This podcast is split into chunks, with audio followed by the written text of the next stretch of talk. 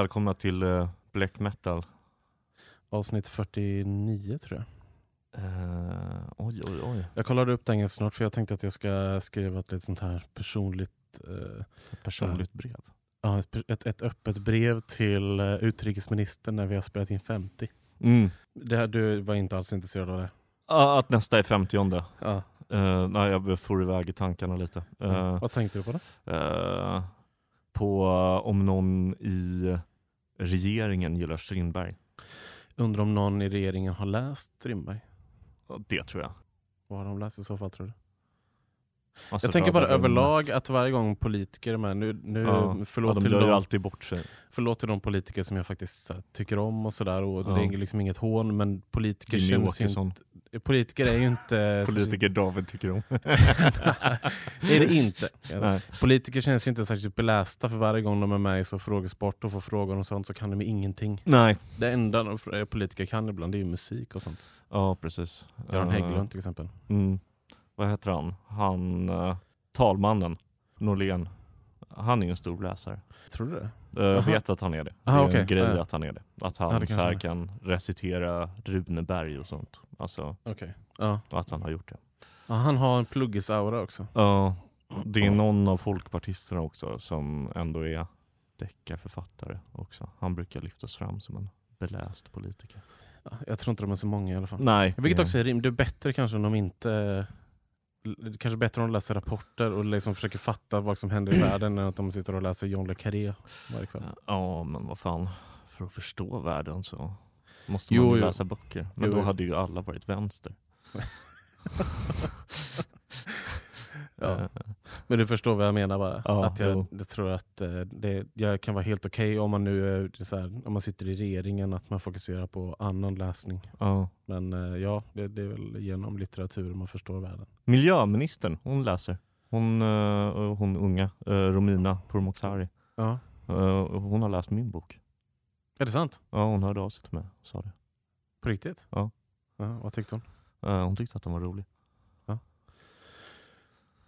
Mm. Eh, så lite, lite humble brag. Ja, ändå säga. Att, eh, Att en minister har läst din ja, debutroman. förvisso en minister som sålde ut sig till nazisterna. Men Ja, hon var ju tyvärr inte ändå så... en minister. Ja. Eh, hade ju mer respekt för henne innan hon blev minister, så kan säga. Eh, ja, ja, ja, det hade jag nog också.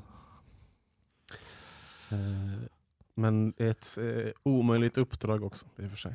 Ehm, Men eh, man kanske inte ska Ja. ta det om man inte... Fan vi kan inte sitta här och det.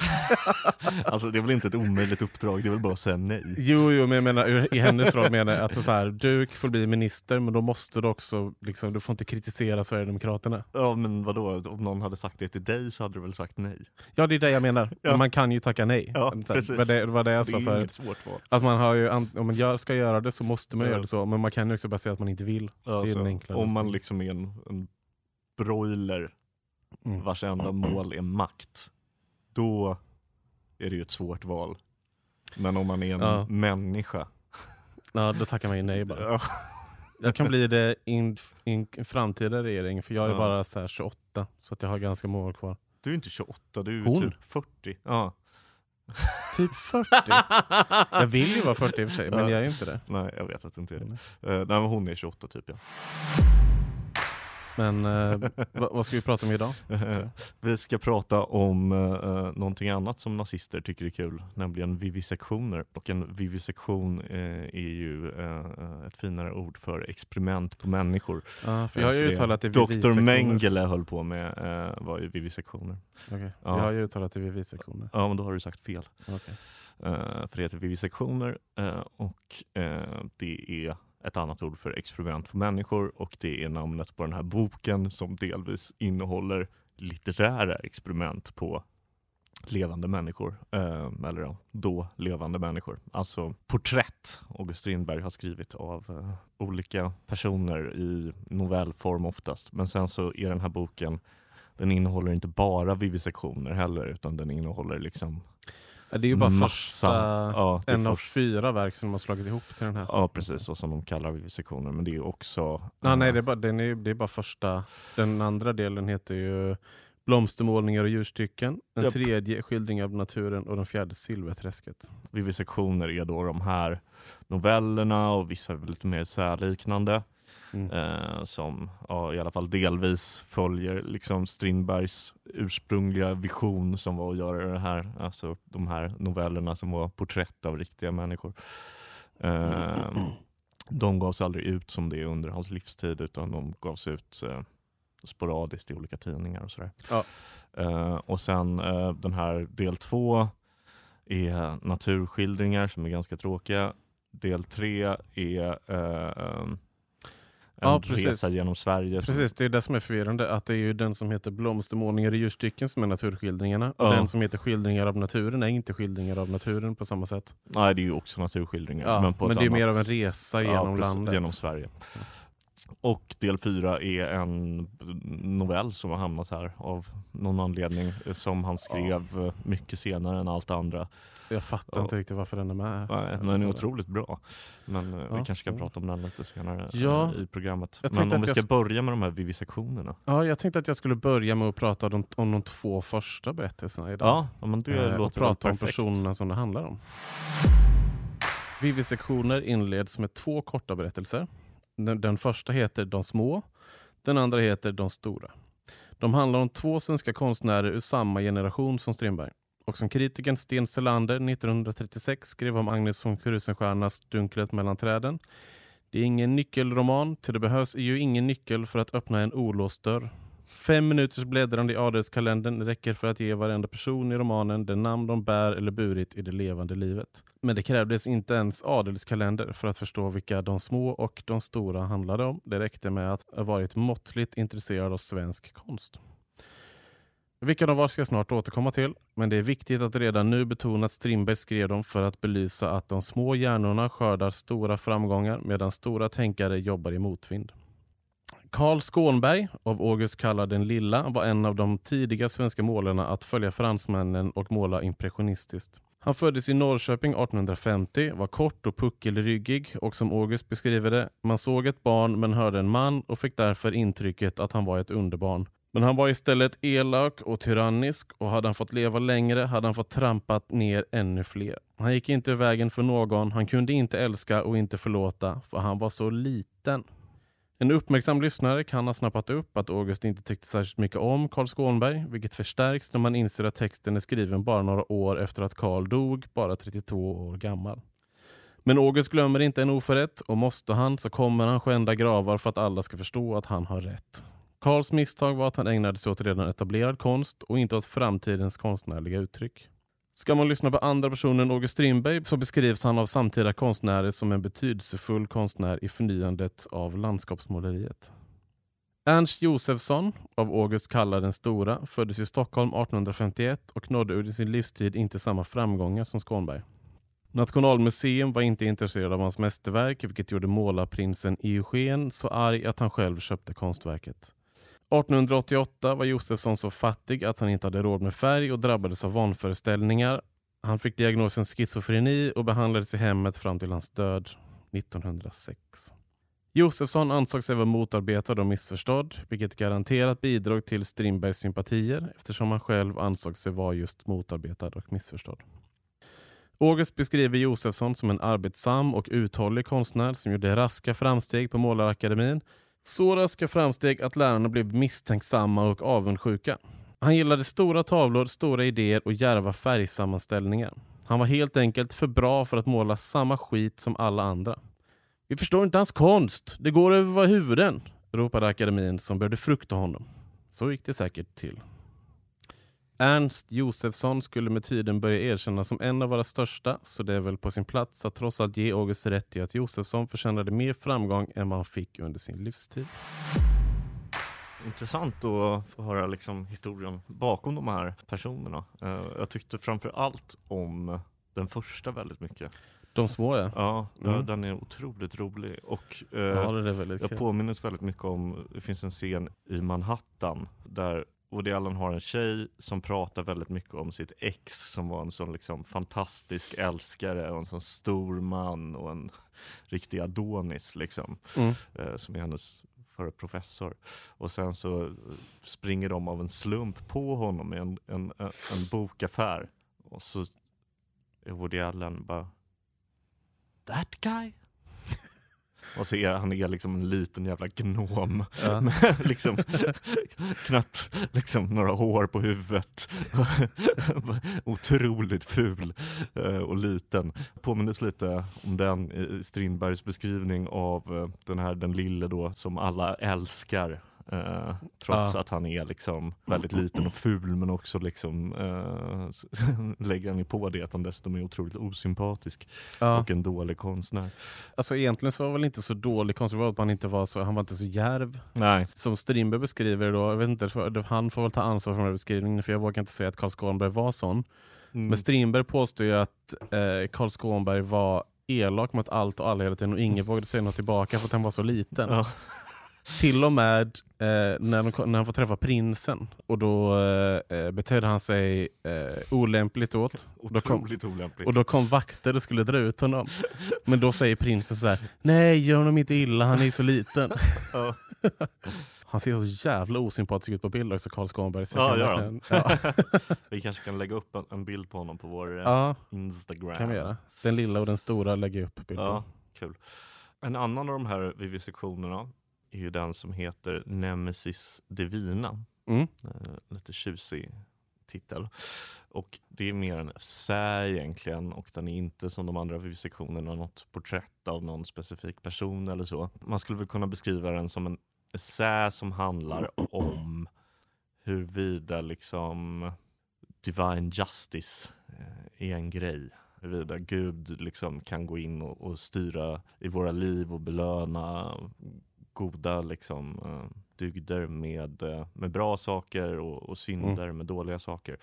Och eh, spoiler alert, Strindberg, ateist som han var, kom ju fram till att det inte är fallet. Men i den här essän så finns det några väldigt vackra stycken tycker jag som på ett briljant sätt eh, Alltså kanske bättre än någonting annat vi har läst av Strindberg beskriver hur det var att leva på 1800-talet och liksom, alltså, Ja, eh, och eh, jag, Jag tycker- läsa det. jag tycker också att det beskriver väldigt vackert vad man gör när man inte, när man inte har kunskap om vad man... Alltså, när, eh, när man inte har tillräckligt mycket kunskap om, vad man ska ta till sig. Ja, det vad en också. sista utväg Eh, inte så mycket det här stycket som jag ska läsa, men, det, för det är en ganska lång essä. Det här eh, stycket, eller styckena, ett par sidor, de handlar framför allt om, det är en skildring av hur livet, eller mer specifikt kanske döden, såg ut på den här tiden. När vi snart nådda 40 år stannar ett ögonblick och ser mig tillbaka på det under vägen stupade så ser jag ett förfärligt slagfält och skulle med en annan världsåskådning lätt kommit på den tanken att min ringa person stått under en Guds omedelbara beskydd. Och jag tror ändå icke att jag har haft dystrare erfarenheter än andra, icke upplevat större olyckor än andra, utan endast haft mera mod att i minnet leta upp liken. Jag ser fyra syskon i deras små likkistor, ser far och mor döda, faster, farbror, kusiner, morbror, mormor döda.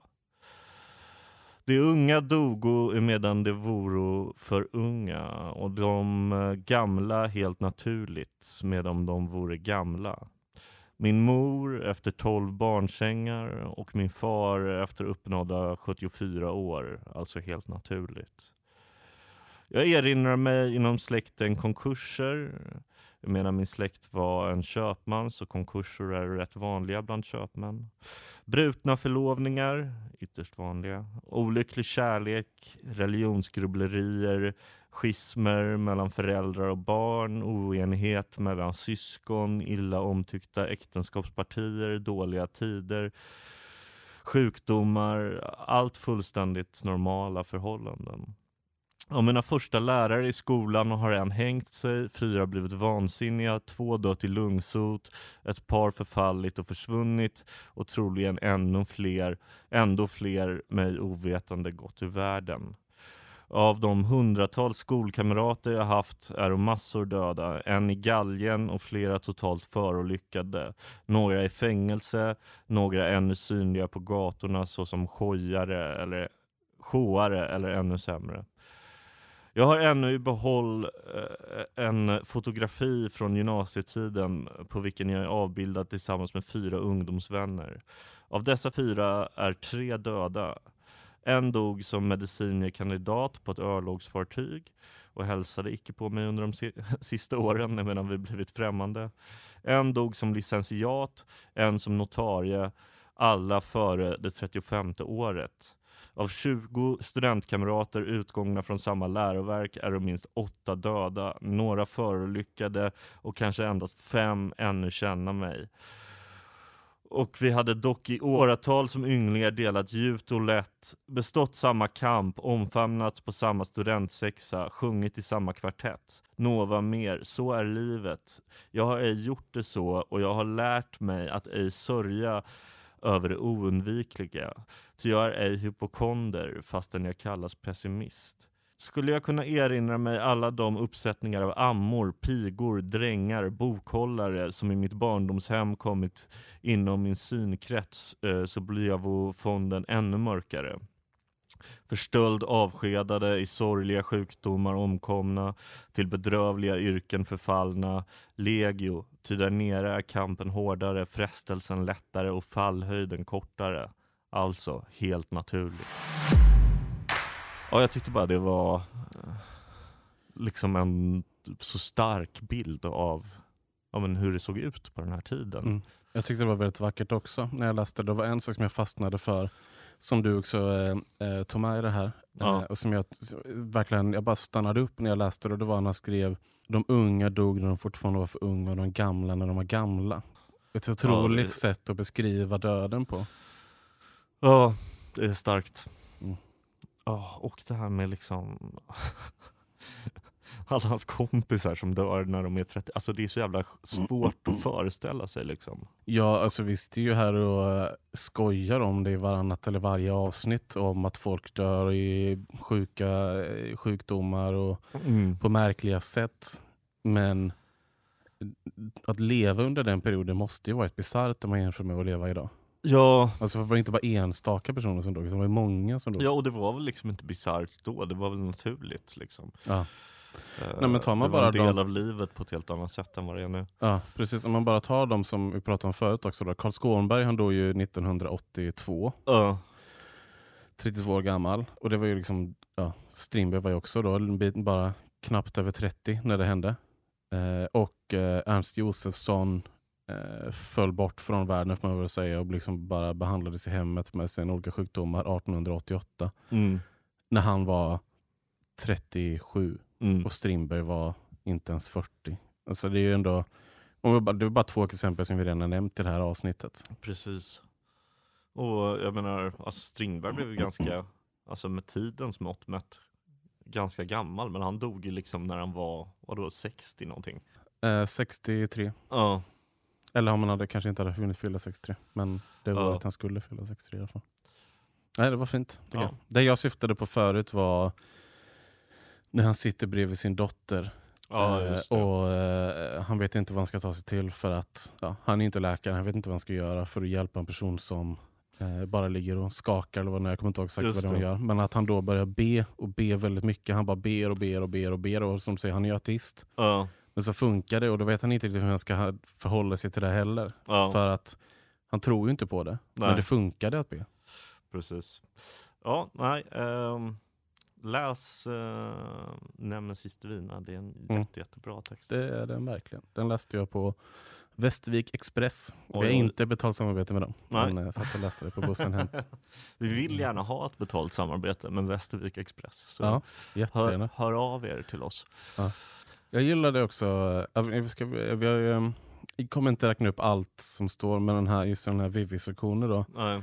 Så fanns det också eh, Eh, en jag gillade som heter Hjärnornas kamp. Den var ganska, eh, ja. vad ska man säga? Men den tappar lite av att man har läst så mycket av Strindberg och att han verkligen eh, målar upp sig själv som en gud. Men ja. det, den var ändå intressant och kul att följa med i tycker jag. För den handlar om att eh, Strindberg har med sig den här som vi pratade om, den här hjälpredaren han ska skriva bland franska bönder. Ja, precis. Steffen. Precis. Han och, som han mobbade. ja, precis. och att han då eh, påverkar honom så pass mycket att han börjar tycka som Strindberg. Men det är Mm. inte Strindberg som talar egentligen, eller det är det väl kanske. Men det är ju egentligen, bara berättar jag, det spelar ingen roll vem det är Ja. som säger det. Men det är kampen mellan olika idéer Mm. och att bryta ner någon annan genom att Precis. eh, belysa hur falsk världen är. kan man Och det här är ju eh, viktigt att påpeka också att det här är i slutet av 1880-talet och då var Strindberg liksom influerad av typ Nietzsches tro på övermänniskan. Han hade liksom brutit med socialismen, han var bra kompis med Werner von Heidenstam och gillade liksom hans tankar på så här om blått blod och liksom ja, sånt. Alltså det färgar ju eh, de här texterna i vivisektioner framförallt då. Och på samma sätt som det färgar eh, Chandala som han skrev eh, eh, ungefär samtidigt som vi har pratat om i ett eh, Mm. tidigare avsnitt. Ehm, och eh, ja, En sak som också präglar de här kan vi säga, det, det, jag har inte tagit med det för att eh, men Karl Warburg tog upp i sin, i han eh, svarade på en recension i en egen recension Mm. genom att skriva att här, det går inte att behandla dem heller så enhetligt för att de är skrivna över en period och Strindberg är så nyckfull i sitt eh, Ja. beteende att han skiftar ställning så pass många gånger att när, när det är så många essäer, noveller ja, som har betrak- betraktats som skrivna över tid så eh, kommer de också skilja sig åt ganska ja mycket. precis. Vissa av de här hade passat bäst i Giftas, alltså de har det Ja. här liksom kvinnohatet. Mm. Eh, vissa kanske hade passat bättre i Svenska öden och äventyr. En av dem är till och med en Ja, version av en novell han redan hade skrivit i Svenska Ja, öden och äventyr. tyvärr är den ganska mycket sämre. Jag tyckte att den var mycket bättre i början, men sen så blev den sämre. Ja precis, för den handlar, vi kan väl säga, vi har, tror vi har pratat om det innan tror jag, för jag tror Mm. du recapade den i det avsnittet. Ja, Den heter En häxa då och handlar om Tekla som Mm. eh, växer upp ganska fattigt men eh, gifter sig rikt. mm, Eh, men i den här så blir hon eh, eh, så tar hon en annan väg och då sitter hon på ett, och det här ska väl tydligen vara baserat på en sann händelse också. mm. Att hon sitter på ett möte där hon eh, har blivit ett slags medium. till och- eh, så här höga akademiker. Precis. Och, eh, Och, eh, löjtnanter Strim, och och. Strindberg har blivit inbjuden då till att delta. Ja. Men han heter ju inte Strindberg i den här nej. novellen. Eh, och han genomskådar ju allting. Och den Ja. är ganska tråkig. Den är väldigt ganska tråkig. just det är ganska delen. intressant att Strindberg liksom skriver in sig själv i texten på det sättet han gör utan att vara berättare. Ja. Eh, alltså han skriver, Ovanligt. Ja precis, det är liksom ett, eh, ett grepp som så här, ja men hundra år senare så här, alltså postmodernister som typ Paul Auster skulle liksom använda jättemycket. Ja, framförallt så är det ju, han har ju inte, vad jag kan komma så har han inte gjort det innan. Det är första gången tror jag han det är gör första gången han gör det ja. Ja. Eh, Sen så hade väl andra gjort det innan honom också. Eh, Så det var ju liksom inte helt Nej, han var, nej jag, jag menar inte att han var nyskapande på det sättet. Men Nej. jag menar bara i, i Strindbergs värld när vi ändå går igenom Ja. de här snart 50 avsnitten vi har gjort så har det inte skett tidigare. Nej, och det var ju liksom inte helt vanligt att man gjorde så på den här tiden, utan det var ju ett litterärt grepp som kom att bli liksom vanligare senare, alltså Ja. på 1900-talet.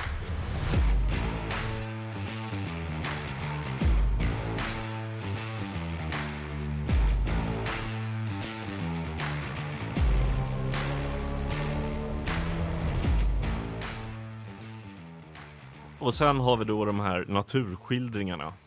Och jag vet inte vad man kan säga om dem. Nej, det enda man kan säga det är väl att han höftar jävligt mycket. Att folk har eh, det, mycket av kritiken han fick för de skildringen av eh, naturen och det bästa sättet att jaga och meta på. Att folk har sagt så här, du kan ingenting om det här Strindberg, skriv inte om det. Det, snälla." det skrev folk som var liksom 1880-talets Ja. eh, Ja, det är liksom, ja, som du sa, texter om att meta, hur man Ja. gör det bäst. En text som heter Jaktminnen, som är Ja. otroligt tråkig. Ja, det är väl, alltså recapa. Han, han ska ut och jaga. Han, eh, det är någon som säger åt honom, stå still så kommer, djur, kommer kaninerna, eller kommer hararna komma till dig. Ja, Han rör på sig, det går inte bra. Sen eh, står han stilla en gång, han lyckas. Sen säger han, ja det funkade bättre men jag tror fortfarande det är bästa att röra på sig. Ja, det verkar också som att det här är typ de enda två gångerna i sitt liv han har jagat. alltså, ja, nej det är vansinnigt tråkigt. Och Ja. sen så är det väl, ja, lite texter om typ växter och gurkor och sådär typ. Ja, Det är skittråkigt. mycket snack om Min baljväxter trädgård och heter ju den, är ju Ja. jävligt tråkig. Där han bara berättar vad han har för olika växter i sin trädgård. Eh, nej, det här var definitivt den tråkigaste fjärdedelen av den här boken och eh, om ni plockar upp eh, boken så tycker jag att ni kan strunta i de här. För de är inte så kul.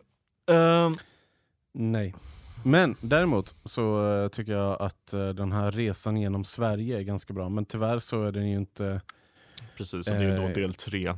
Ja precis, Skild... ja, den heter ju Skildring av naturen. Och Mm. den, eh, för då reser han då, han börjar i Skåne, sen så reser han upp genom eh, fan, är det Blekinge. Halland och är det Blekinge? Jag har för mig att det var Halland, Halland. Småland och sen Blekinge. Ja, på någon konstig, ja, han tar någon all- konstig väg i alla fall. ja. Men han åker i alla fall genom Sverige. Men han kommer inte så långt upp i Norrland för han tröttnar till slut. Men, Han kommer eh, ändå till Åreskutan, det är ju ändå en bit. Ja, men han, det är väl också att han hittar på ganska mycket när han kommer dit om jag inte minns helt Ja. fel från kommentarerna. För att han inte orkade så länge. Nej.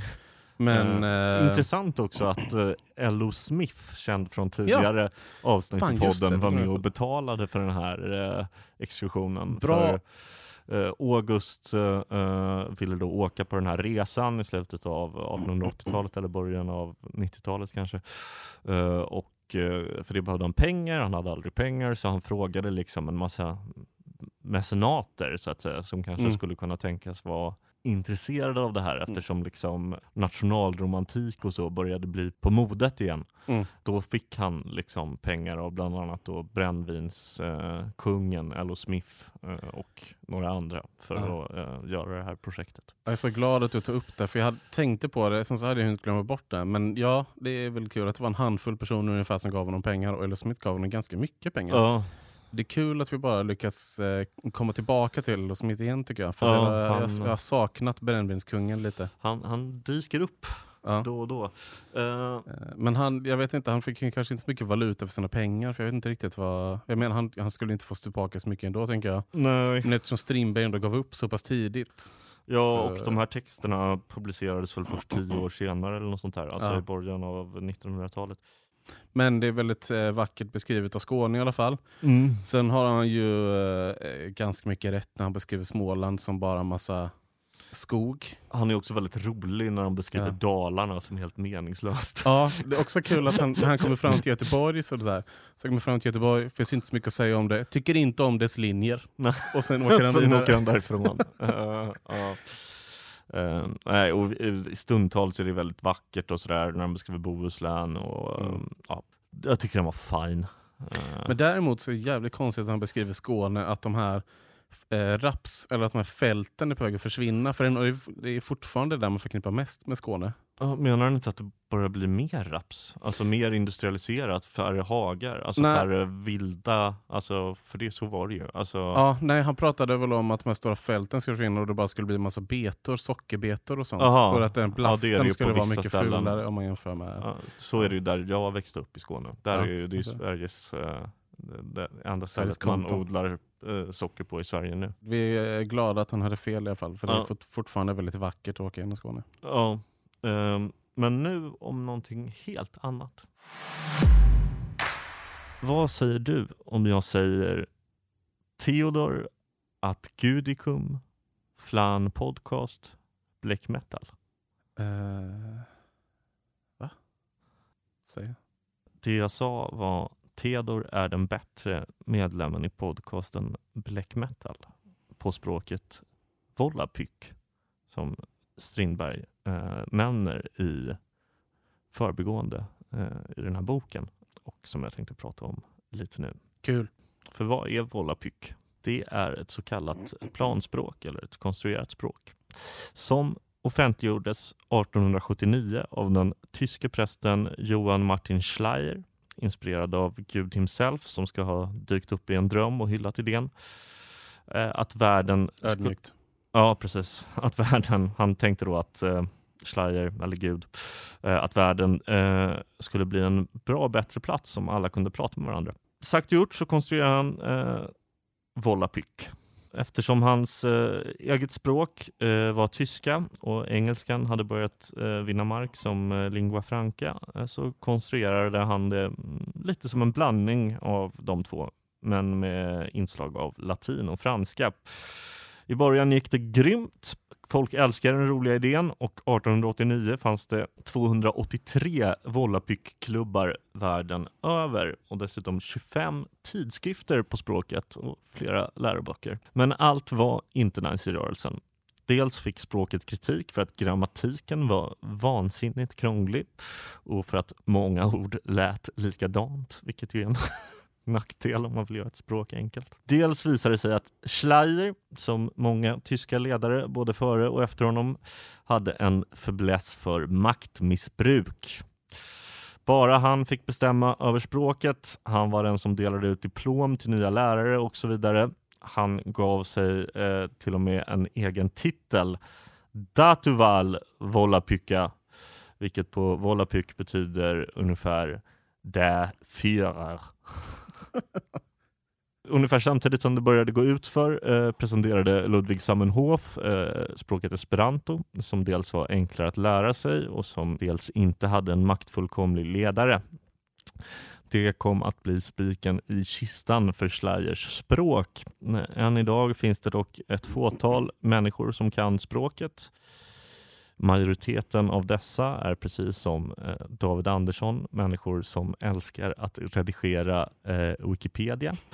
Eh, därför finns det en Wikipedia-version eh, på språket som i nuläget har över 150 000 artiklar eh, varav en stor del dock är eh, maskinöversatta. Som man säger på Volapyk och på svenska. Adjö! Apropå eh, eh, Wikipedia. Mm. Har du sett att eh, det är någon som har gått in och ändrat på Evelina Hanes eh, Wikipedia-artikel nu efter att hon vann i rätten att hon inte var nazistisk hemmafru? Att det var förtal. Aha, vem var det som Eller hade det- sagt att hon var nazistisk? Jag vet inte, det var någon på Twitter som hade sagt Ja, det. Och sen- Evelina Hane för folk som inte eh, eh, är beroende av Twitter och the underbelly av eh, eh, svensk politik är gift med William Hane som är ledare för det jag vet inte, nazistiska alternativ för Sverige. Då, eh, men hon fick ju rätt då. Men då har folk gått och ändrat sig på hennes Wikipedia. Nu står det nu att hon är en nazi housewife. Har hon engelsk Wikipedia-sida? ja, det verkar som det. Ja. Kul eh, om Volapyk. Blir du Men det- sugen på att lära dig så att nej, du kan eh, redigera Wikipedia-artiklar även på det språket? Inte direkt, men däremot så eh, tänker jag esperanto så kan man väl oftast förstå lite grann tycker jag. Men Ja. här fattar det ju ingenting. Nej, eh, det Jag ska också liksom sägas att min, min översättning antagligen var fel för det fanns ingen så Google Translate för Volapyk utan jag var tvungen att översätta ett ord i taget. Jo, men även om du gjorde det så tänker jag att jag, eh, Mm. det var de här en, enskilda orden borde man ju förstå lite mer av. Då. Ja, nej, om- Jag kollade lite på Volapyk, Ja. eh, varianten av Wikipedia, det är helt obegripligt. Och då ska det vara en blandning av tyska och engelska. Det var Ja, det, det är det ju inte, Det, det var riktigt. ja, dömt att misslyckas redan Man kanske fattar lite om man kan tyska tror jag. Ja. Eh, men eh, engelskan hjälper en nog inte jättemycket. Nej. Ja, om någon kan Volapyk eh, som lyssnar på den här podden eh, så får ni gärna uh, höra av er. Mm. Ja. det hade varit kul. Ja, det var kul. Så Mm. kan ni få, jag vet inte. vad- Strindberg hyllar ju Volapyk. Ja. Eh, han, han skriver så här. För 50 år sedan trodde ingen att eh, ett universalspråk skulle kunna bli verklighet. Men kolla nu på Volapyk Ja. som börjar växa till sig. Eh, och ett par år efter att Strindberg skrev det så, ja, så var det ju slut med Volapyk. Men eh, frågan är om, man, skulle man liksom, om alla bara skulle lära sig eh, esperanto så skulle det väl ändå uppstå så pass stora skillnader i dialekterna att det fortfarande inte skulle vara så enkelt att förstå varandra. Ja, nej, men jag. tänker att det skulle vara som engelska mer. Alltså ett andra språk. Ja, det hade ju varit lämpligt om man kan använda det. Men i och med att Eh. fransmännen fortfarande inte vill lära sig engelska så Nej, men frans, det är det som är grejen med esperanto, att folk som kan uh, latinska språk förstår ju esperanto ganska bra. Ja, skitsamma. Silverträsket har vi inte Ja. pratat om. Nej, det har vi inte gjort. Det är en novell, den är inte jättelång, den är väl 20 sidor kanske. Eh, den handlar om en, vad är hans yrke? Jag kommer inte ihåg. Eh, kommendör eller någonting. Något sånt. Eh, som är uh, ute i Stockholms skärgård eh, med sin Mm. familj först. Eh, och där finns ett träsk då. Mm. Eh, det är baserat på Rummarö där det finns ett träsk på riktigt. Eh, Mm. Där jag var när jag var liten. Ja. men, och i det här träsket får man inte fiska. Det gör han ändå.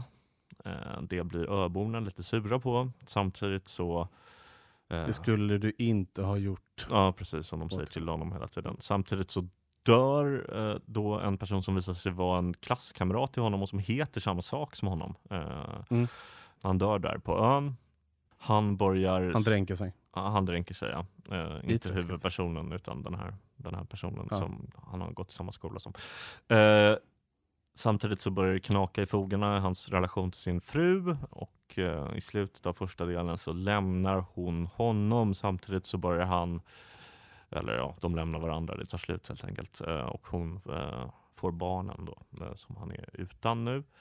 Samtidigt så börjar han liksom få lite så här, vad ska man kalla det, syner nästan. Eh, Mm. Han börjar se siffran 107 överallt och får bland annat för sig att den siffran betyder att hela ön är full av silver. Han eh, eh, går ju också och lägger sig i samma stuga som den här gamla klasskompisen eh, hade bott i. Och då börjar han drömma om att gå och dränka sig i träsket också. Samtidigt så börjar en massa skit hända eh, på ön och eh, alla skyller då det här på att han har fiskat i träsket. Ja, precis. Alla säger det, så här, det skulle han inte ha gjort. De säger inget, men någon, de säger bara det skulle han Ja, inte ha gjort. precis. Eh, det slutar väl med att han åker därifrån och sen så läser han i en tidningsartikel några år senare att eh, det visade sig finnas jättemycket silver och det var någon som Ja. lyckades Ja, eh, utvinna det silvret. Då. Och det, och det önskar väl han att han hade gjort eftersom han hade en misstanke om att det fanns där. Ja, precis. Det visade sig att han hade rätt då. Ehm, vad ska man säga om den här? Den är helt fantastisk. Den är jättebra. Mm, Den, den är är otrolig, spännande, eh, vackert skriven och eh, Mm. mycket handlar ju om liksom hans smärta över att inte ha barnen längre Ja. och sen så liksom intryckt med de här liksom, eh, eller kombinerat med de här mer psykedeliska nästan delarna eh, om Mm. liksom eh, den här döda skolkamraten och siffran 107 som dyker upp överallt. Ja. och, det märks väl att han har skrivit det, för den här skrev han i mitten av 1890-talet och det märks väl att vi tar ett ganska långt steg fram i hans författarskap här, för den Ja. liknar ju inte någonting annat han har skrivit Nej, hittills som vi har läst. Men baserat på det jag har läst, eller vi har läst om den i kommentarsvolymen så verkar den ju mer likna saker han skulle skriva senare. Det kan störa mig lite att de har valt i den här nationalupplagan att kasta runt så mycket med de olika Ja. små berättelserna. För Ja, det borde vara liksom- mer kronologiskt. Alltså, det, är ju jättelänge sedan vi läste Chandala. Ja, precis. Och nu är vi ju i Chandala. Ja, precis. Chandala då, den här historien om eh, hur han förgriper sig på en eh, En 16-åring. 5-16-åring och eh, framar en, en oskyldig man. Ja. Eh, och är väldigt stolt över dessa båda saker. Eh, Den skrev han ju 1890 typ, men den var med i en samling eh, som vi läste för jättelänge sedan. Här, alltså skälet att de har med den här i den här samlingen är typ att ja, när han skrev den så behandlar han ämnen som har med Sirifonessen och Ja. deras liksom uppbrott att göra och därför är den relevant för slutet av 1880-talet. Ja. Men jag tycker inte det håller riktigt. Nej, jag tycker inte att den är- argument. Jag tycker inte att den är så relevant för det hade varit bättre. Alltså, eh, det finns ingenting i det här, annat i det här verket egentligen som behandlar just den här eh, relationen till Sirifonessen. Det finns ju andra verk som det var rimligare Ja, att peta den in i så fall. Och nej, det är också Eh. orimligt eftersom eh, den andra anledningen till att den är med här är att han liksom först nämnde planerna på en novell som skulle heta Silverträsket Mm. eh, i slutet av 1880-talet. Men då skulle det vara en glad julbok, Ja, eh, vilket absolut inte är. Eller jag var, inte säker på att det kanske det sk- det skulle nog inte nödvändigtvis kanske handla om julen. Det var mer bara att han skulle släppa den. För man släppte Ja. ju böcker varje år. Då. Ofta så var det att man, så här, Ja, ja, det. man, släppte kanske eh, 15 böcker av ol- av olika författare innan jul så folk skulle köpa Ja. dem i julklapp. Men eh, ja, men idén då verkar ha varit ett mer kommersiellt ja, verk liksom, kanske än vad det här är som- ändå är ganska liksom, experimentellt och, och mörkt. Och så. Mm. Eh, men ja, vansinnigt bra novell i alla fall. mm, ja, det jättebra. Vad tyckte recensenten om allt det här?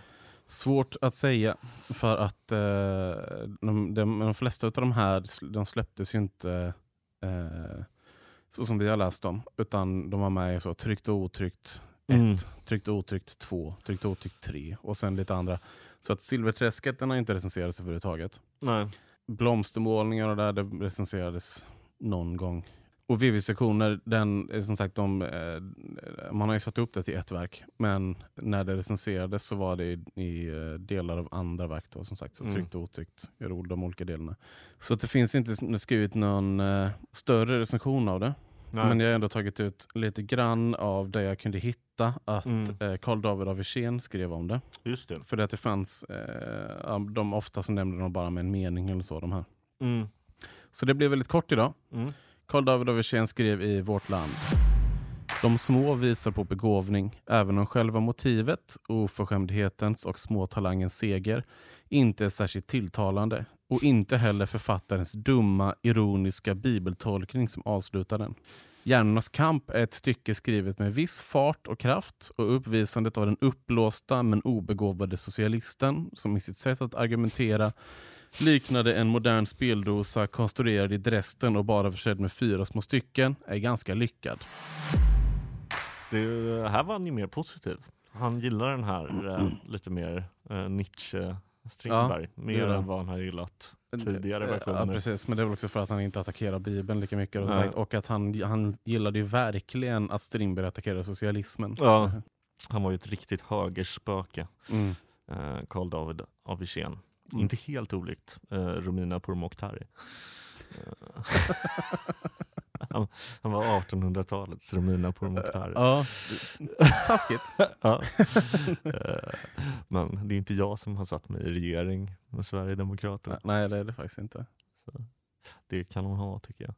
Ja. Ehm, vad ska vi ge för betyg? Ska vi dela upp betygen lite? För det är ju det är ändå fyra Ja, delar vi har läst. kan vi göra. Jag skulle vilja ge vivisektioner en fyra. Eh, ja, det, jag lägger mig på en fyra också. Blomstermålningar och, Mm. och ljudstycken. Uh, ja, det är en etta alltså.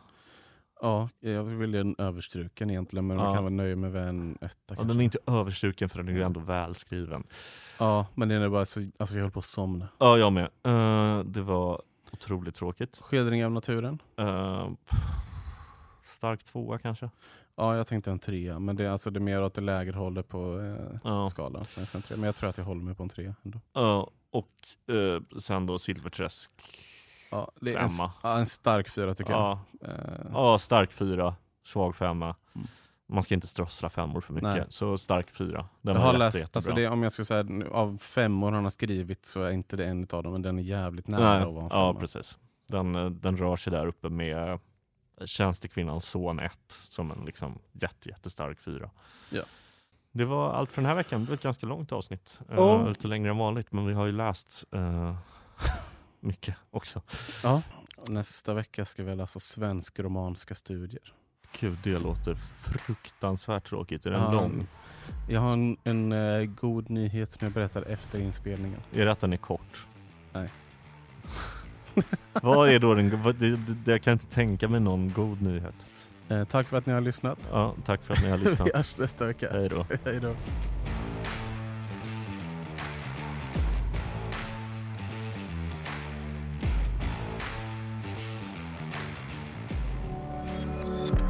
Thank you for listening to this Polpo original. You've been amazing.